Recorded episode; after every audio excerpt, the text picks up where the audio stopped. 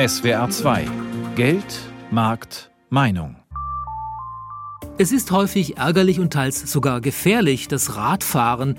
Den Grund kennen wir alle, die wir mit dem Rad unterwegs sind. Noch immer ist die Fahrradinfrastruktur oft nicht gut. Immer wieder müssen Radfahrer im fließenden Autoverkehr fahren. Viele Radwege enden plötzlich. Ich frage mich seit langem, warum verbessert sich da eigentlich nichts, zumal das Fahrrad ein wichtiger Baustein für die klimagerechte Verkehrswende ist. Also wer bremst die Fahrradfahrer eigentlich aus? Das ist das Thema dieser Sendung. Schön, dass Sie dabei sind. Mein Name ist Christoph Geismeier. Ganz ehrlich, ich war überrascht bei der Vorbereitung dieser Sendung, was sich in Sachen Fahrradinfrastruktur mittlerweile tut. Persönlich erlebe ich noch viele Defizite, doch wenn man über seinen Tellerrand hinausschaut und die Lage insgesamt betrachtet, muss man sagen, es bewegt sich viel. Nur, es fehlt halt auch noch einiges und oft gehen die Aktivitäten der Beteiligten zur Verbesserung der Fahrradinfrastruktur nicht zusammen. Eine Erfahrung, die auch unser Reporter Michael Herr gemacht hat bei seiner Radtour mit der stellvertretenden Landesvorsitzenden des Allgemeinen Deutschen Fahrradclubs ADFC Rheinland-Pfalz, Amelie Döres. Was schlecht ist, ist genau ein parkendes Auto auf dem Weg. Amelie Döres macht mit ihrem Trekkingrad einen kleinen Bogen um den Lieferwagen, der mitten auf dem Radweg steht. Auf der steilen Straße, die den Mainzer Hauptbahnhof unten mit der Uniklinik in der Oberstadt verbindet, hat die Frau mit den langen blonden Haaren dafür Platz genug. Neuerdings. Aber hier ist jetzt schon ein kompletter Fahrstreifen, der eigentlich mal für die Autos war, jetzt den Fahrrädern vorbehalten, oder? Genau. Der wurde umgewidmet, die Autospur wurde weggenommen und jetzt kann man hier im Bequem nebeneinander fahren. Leider ist die Freude nicht sehr lange und wir müssen uns den Weg mit den Fußgängern teilen oder auf die ganz enge Fahrbahn fahren. Und wirklich, hinter der nächsten Kurve hört der Radweg einfach auf. Die Autos bekommen die Spur zurück. Amelie Döres steigt ab. Für die stellvertretende Vorsitzende des ADFC in Rheinland-Pfalz ist die Stelle ein Stück weit symptomatisch für die aktuelle Fahrradpolitik in der Landeshauptstadt. Teilweise fehlt der Mut äh, eben zu äh, großen Würfen. Wir sind natürlich auch froh, wenn solche Stücke wie hier gemacht sind, weil das war früher schon lebensgefährlich, hier hochzufahren als Radfahrer. Aber es ist eben einfach nur ein Stückwerk. Neue Radwege, die im Nichts enden oder mit alten Routen über Kreuz liegen. Es tut sich etwas beim Thema Radverkehr in Mainz. Die Kehrseite, einige Lösungen wirken noch ziemlich unausgegoren. Eine Diagnose, die nicht nur für die Landeshauptstadt zutrifft. Vor allem beim Umwidmen von Autospuren für Radler tun sich viele Kommunen in Rheinland-Pfalz schwer, erklärt Ralf Bitterwolf, Radverkehrsexperte vom Gemeinde- und Städtebund. Es ist einfach so, wollen Sie idealerweise dem einen mehr Platz zur Verfügung stellen, dann nehmen sie jetzt derzeit dem anderen den Platz weg. Und das führt permanent zu Konflikten, den Autofahrern eine Spur zu nehmen. Da sind die Leserbriefspalten voll. Der Widerstand von Autofahrerinnen und Autofahrern ist aber längst nicht das einzige Problem. Beim Bau und Verwaltung von Radwegen haben fast alle politischen Ebenen ein Wörtchen mitzureden. Von den mehr als 2000 Ortsgemeinden in Rheinland-Pfalz ganz unten bis hinauf zum Bund, bei Radwegen entlang von Bundesstraßen. Wie mangelhaft die Abstimmung zwischen diesen vielen Akteuren verläuft, können Radfahrerinnen und Radfahrer an vielen Orten sehen. Ralf Bitterwolf. Warum endet der Radweg im Nichts? Weil hier die Kompetenz endet desjenigen, der den Radweg gebaut hat. Nicht, weil ihm das Geld ausgegangen ist, hört der Radweg auf, sondern weil die Nachbarkommune möglicherweise an der Stelle sagt, nee, das entspricht derzeit nicht unseren Planungen, unseren finanziellen Möglichkeiten, das ist ja nicht mit uns abgesprochen. Hier endet der Spaß jetzt. Historisch gewachsener Wildwuchs statt akribisch geplantem System.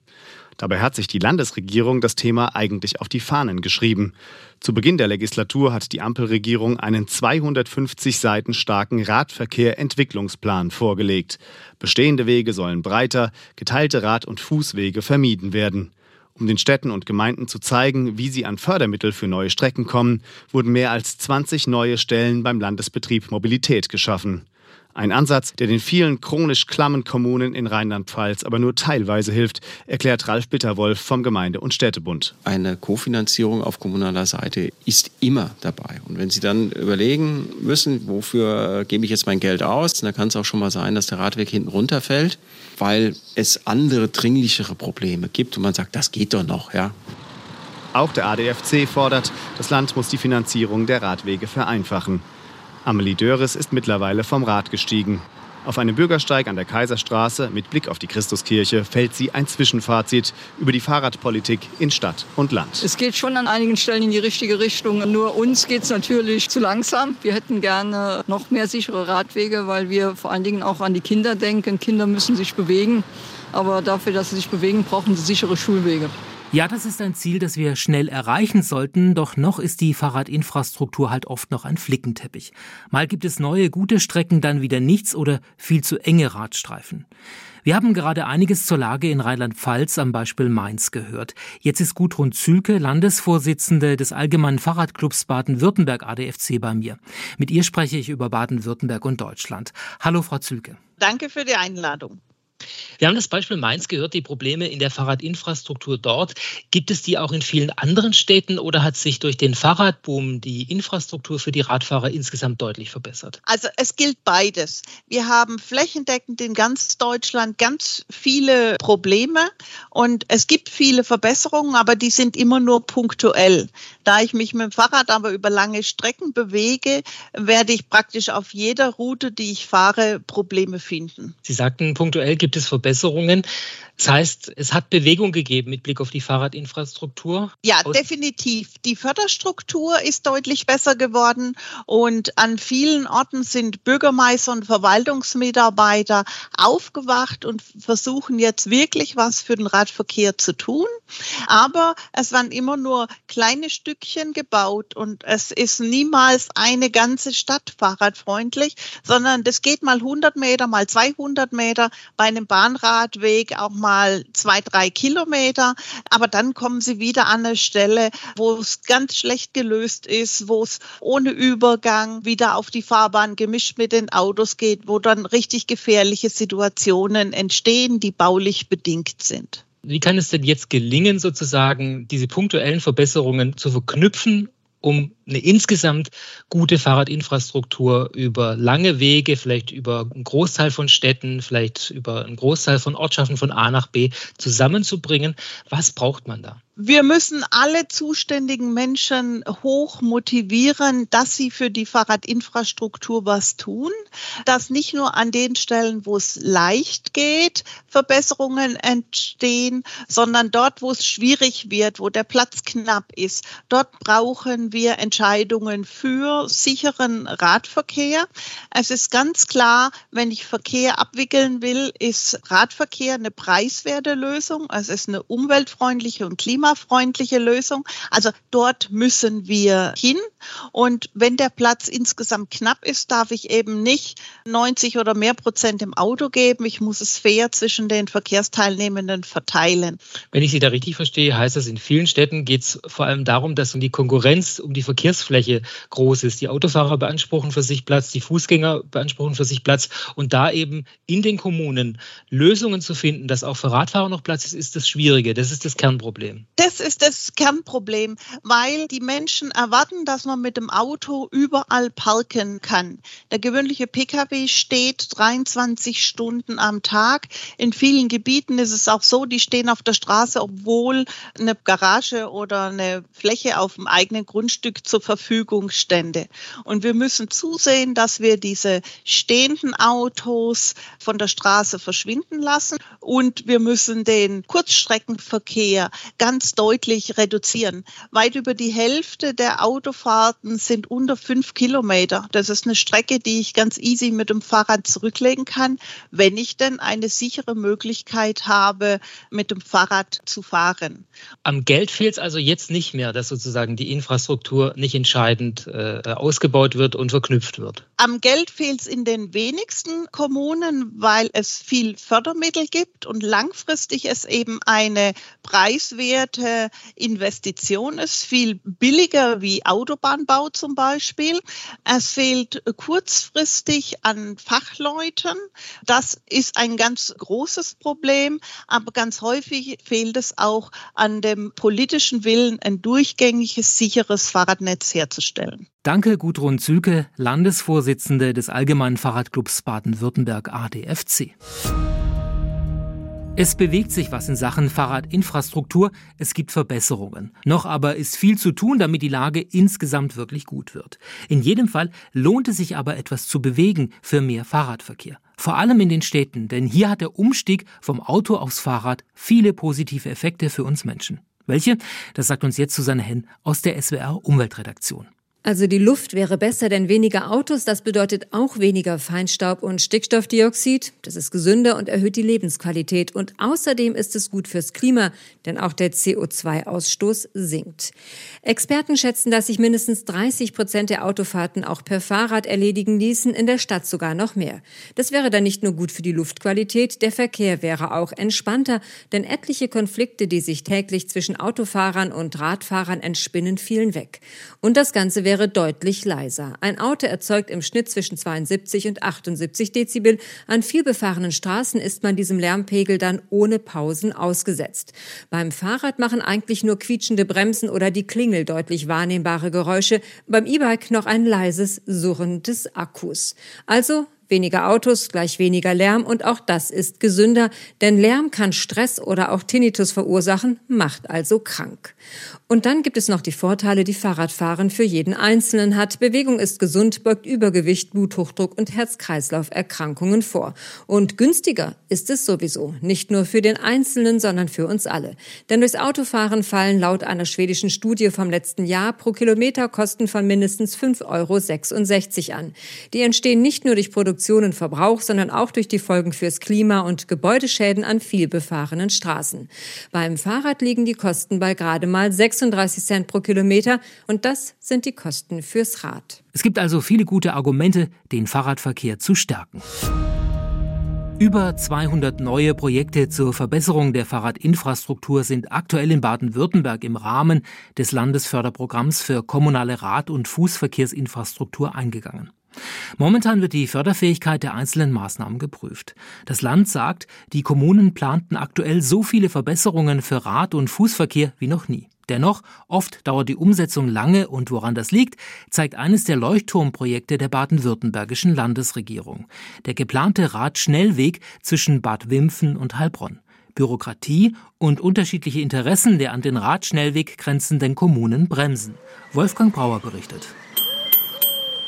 Pan-Europa-Radweg, Neckartal-Radweg. Schon jetzt zeigen die Hinweisschilder am Neckar unterhalb von Bad Wimpfen, hier ist ein wichtiger Weg für Radfahrer. Er führt von hier in die Kreisstadt Heilbronn und ist jetzt schon stark frequentiert. Bis 2028 soll er zu einem Radschnellweg, eine Art Autobahn für Radfahrer, ausgebaut werden. Das wäre sicher nicht schlecht, die wird sicher angenommen.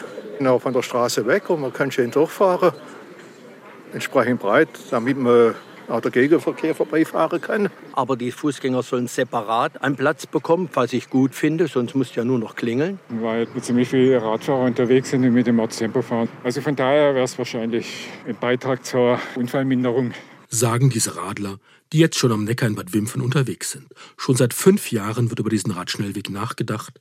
Er ist ein Pilotprojekt in Baden-Württemberg. Lea Mosthaff Pressesprecherin des Landratsamtes. Der Landkreis Heilbronn hat bereits 2017 im Mobilitätspakt Heilbronn den Bau von diesem Radschnellweg zwischen Heilbronn und Bad Wimpfen begrüßt. Und wir stehen natürlich auch heute weiterhin hinter diesem Projekt. Das Potenzial der neuen Strecke liege bei rund 2900 Radlern pro Tag, so das zuständige Regierungspräsidium in Stuttgart. 22 Millionen Euro soll allein der erste Abschnitt von Bad Wimpfen bis an die Stadtgrenze von Heilbronn kosten. Für die Kleinstadt Bad Wimpfen eine Riesenchance – freut sich Bürgermeister Andreas Zaffran. Der Schnellradweg ist ein meiner Meinung nach überregional bedeutsames Projekt, das Radfahren und die Verkehrswende weiter vorantreiben soll und für uns in Wimpfen ziemlich wichtig. Viele Pendler fahren ja von hier Richtung Neckarsulm, Richtung Heilbrunn rein und von daher kriegen Sie da bestimmt auch einige Pendler, die dann vom Auto aufs Fahrrad umsteigen. Aber das wird noch dauern. Der Bau des Radschnellweges verzögert sich. Fertiggestellt werden soll er nach jetzigen Planungen 2028, der Teil in Heilbronn voraussichtlich sogar erst 2029. Frühestens 2025 könnten abschnittsweise die ersten Baumaßnahmen beginnen. Radfahrer meinen dazu, wenn ich nach den Fertigungstermin sehe, 2028, das ist für mich unakzeptabel.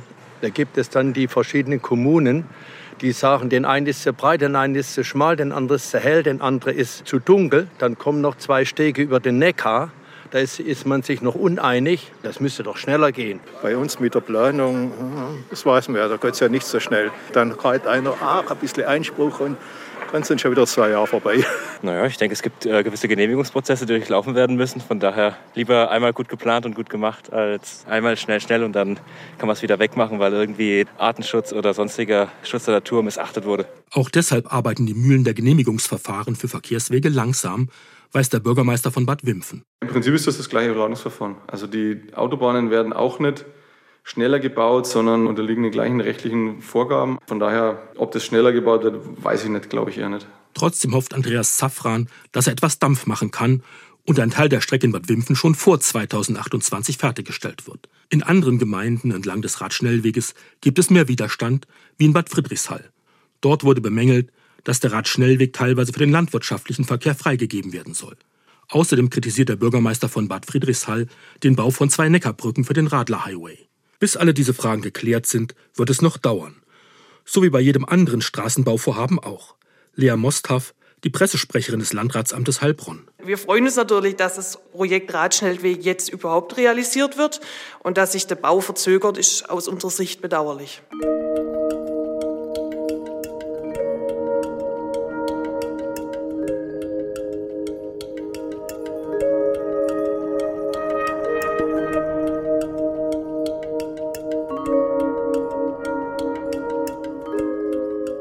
Nicht nur, wenn mehrere Kommunen beteiligt sind, gibt es Diskussionen und eben auch Verzögerungen beim Ausbau der Fahrradinfrastruktur. Auch in einzelnen Gemeinden geht oft nichts voran, obwohl Geld und Fördermittel da wären. So gibt es Kommunen, da läuft der Ausbau der Fahrradinfrastruktur und in anderen eben nicht. Was die Gründe dafür sind und wie man vor Ort mehr für die Fahrradfahrer erreichen kann, das kann mir der Verkehrsökologe Professor Jochen Eckert von der Hochschule Karlsruhe erklären. Hallo, Herr Professor Eckert. Guten Tag, vielen Dank für Ihre Einladung. Herr Professor Eckert, wer mit dem Rad unterwegs ist, erlebt es häufig. Die Fahrradinfrastruktur ist in der einen Kommune gut, in der anderen nicht. Brauchen wir also mehr Druck auf die Kommunen, die zu wenig tun, zum Beispiel durch Vorgaben und Gesetze? Mehr Druck weiß ich nicht, ob das wirklich hilfreich ist. Wir sehen in den Kommunen, die erfolgreich waren, dass es halt wirklich ist, dass die Politik es wollte, von den Bürgern unterstützt ist und die Verwaltung das umsetzen kann. Und nur wenn diese drei Sachen zusammenkommen, ist es erfolgreich. Und jetzt ist immer die Frage, wo sind die Hindernisse? Ja, es kann durchaus Sinn macht, machen, wenn die Bürgerinnen und Bürger ihren Entscheidungsträgern klar machen, ja, es ist etwas, was gewollt ist. Wobei das Problem ja ist, die Bürgerschaft spricht selten mit einer Stimme. Genauso viele Bürger, die sie haben, die dafür sprechen, dass die Radverkehrinfrastruktur auszubauen ist, finden sie dann auch immer, wenn konkrete Maßnahmen anstehen, andere Bürgerinnen und Bürger, die dann Zweifel haben. Ja, dann müssen vielleicht ein paar Parkplätze fallen, dann werden da gleich wieder Zweifel angemeldet. Also das ist nicht so einfach. Und seitens der Verwaltung ist es nach unseren Erfahrungen meistens eher, dass es der Mangel an Personal ist, der Sachen umsetzen kann, der einen Engpass darstellt, als das wirklich die Gewilltheit. Und das andere ist, dass es Kommunen selten sozusagen mit einer Stimme sprechen, eine Verwaltung. Es gibt häufig Kräfte, die Verkehrsförderung stärker unterstützen wollen, andere, die das hingegen eher so ein klein bisschen vorsichtiger sehen. Und einfach nur blind Druck ausüben, weiß ich nicht, ob das hilfreich ist. Ich glaube, man muss die Kräfte in Politik und Verwaltung, die Radverkehrs fördern wollen, stärken. Und die, die gegenwärtig noch ein bisschen zögerlich sind, da ein bisschen auf die Sprünge helfen aber jetzt nicht blind auf alle über einen Kamm scheren. Aber wie kann man als Bürger Impulse setzen, um den Ausbau der Fahrradinfrastruktur anzuschieben, wenn man auf eine Kommunalpolitik stößt, die kein Interesse hat und eine Verwaltung, die nichts unternimmt? Das ist nicht einfach. Wobei Kommunalpolitik, da hat hier die Bürgerinnen und Bürger haben halt den Weg der kommunalpolitischen Möglichkeiten. Ja, sie können durch Wahlen Kräfte an die Macht setzen, die das Ganze fördern. Sie können über Fraktionen, die in der Bürgerschaft sind, äh, jeweils das Ganze anstoßen. Und das äh, sind die kommunalpolitischen Sachen. Und da geht es einfach darum, die Fraktionen die dafür sind, zu stärken und die, die eher zögerlich sind, ihnen da halt ein bisschen das Ganze klar zu machen. Wobei ich ein klein bisschen davor warne, das zu sehr polarisierend zu sehen. In den Kommunen, wo es bisher am besten funktioniert hat in der Radverkehrsförderung, haben wir häufig gesehen, dass Radverkehr nicht etwas ist, was irgendwie zwischen die politischen Mühlen gerät, wo die einen ganz entschieden dafür und die anderen ganz entschieden dagegen sind, sondern dass es ein breit getragener Konsens ist Ja, dass Radverkehr einfach als ein Verkehrsmittel, was günstig, schnell, bequem ist, von allen Seiten gefördert wird und nicht nur von einzelnen Fraktionen. Das hat dann auch immer nur den Vorteil, dass Radverkehrsförderung, wenn sich mal politische Mehrheiten ändern, nicht sofort unter die Räder gerät, sondern dann, weil es ein breit getragener Konsens ist, auch darüber hinaus weitergetragen wird. Soweit die Kommunalpolitik. Mit der Verwaltung plädiere ich immer für sozusagen ein ja, dezidiertere Sicht darauf. Ja, wo liegen denn wirklich da die Lücken der Verwaltung? Ist es wirklich, dass es einfach eine Abwehrhaltung gibt? Und an was liegt es? Ja, liegt es daran, dass zum Beispiel einfach die Verwaltung nicht genug Personal hat, etwas umzusetzen? Und dann kann man ja klar verstehen, dass sie dann nur begrenzt was machen können. Oder liegt es wirklich, dass bestimmte fachliche Gründe vorgebracht werden, in die das diskutiert werden müssen?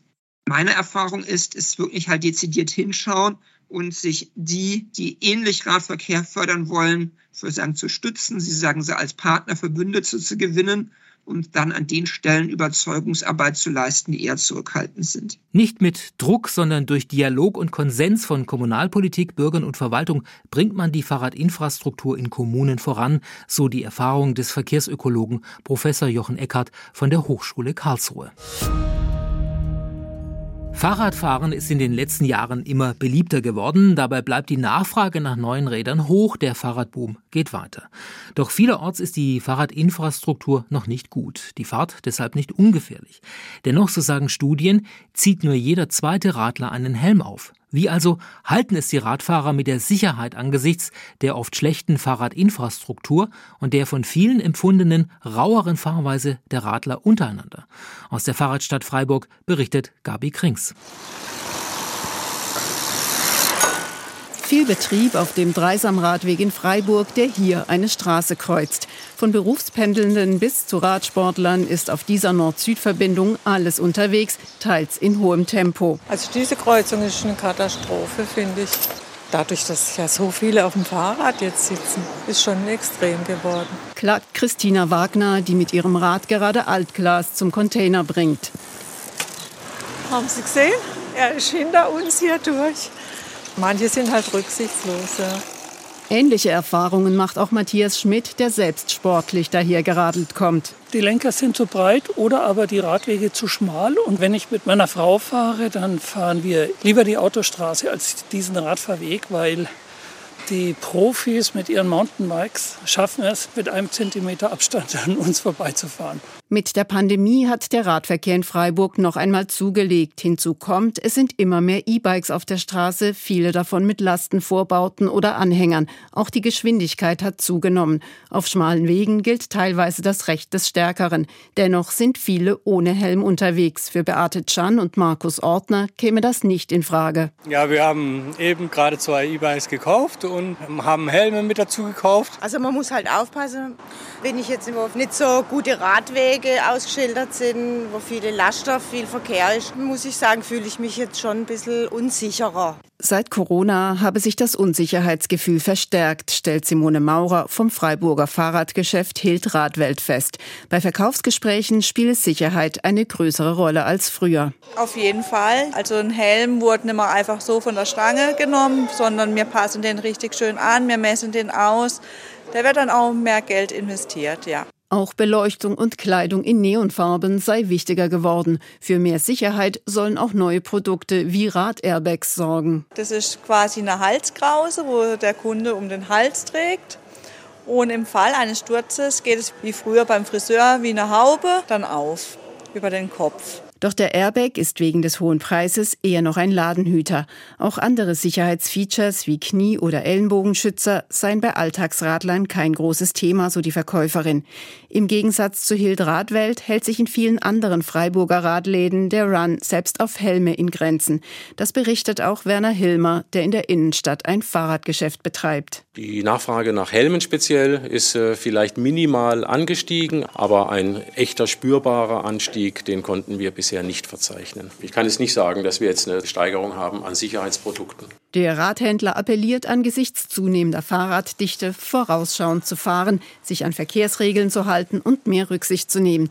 Ansonsten sei die Politik gefragt, denn mehr Räder brauchen eben auch mehr Platz.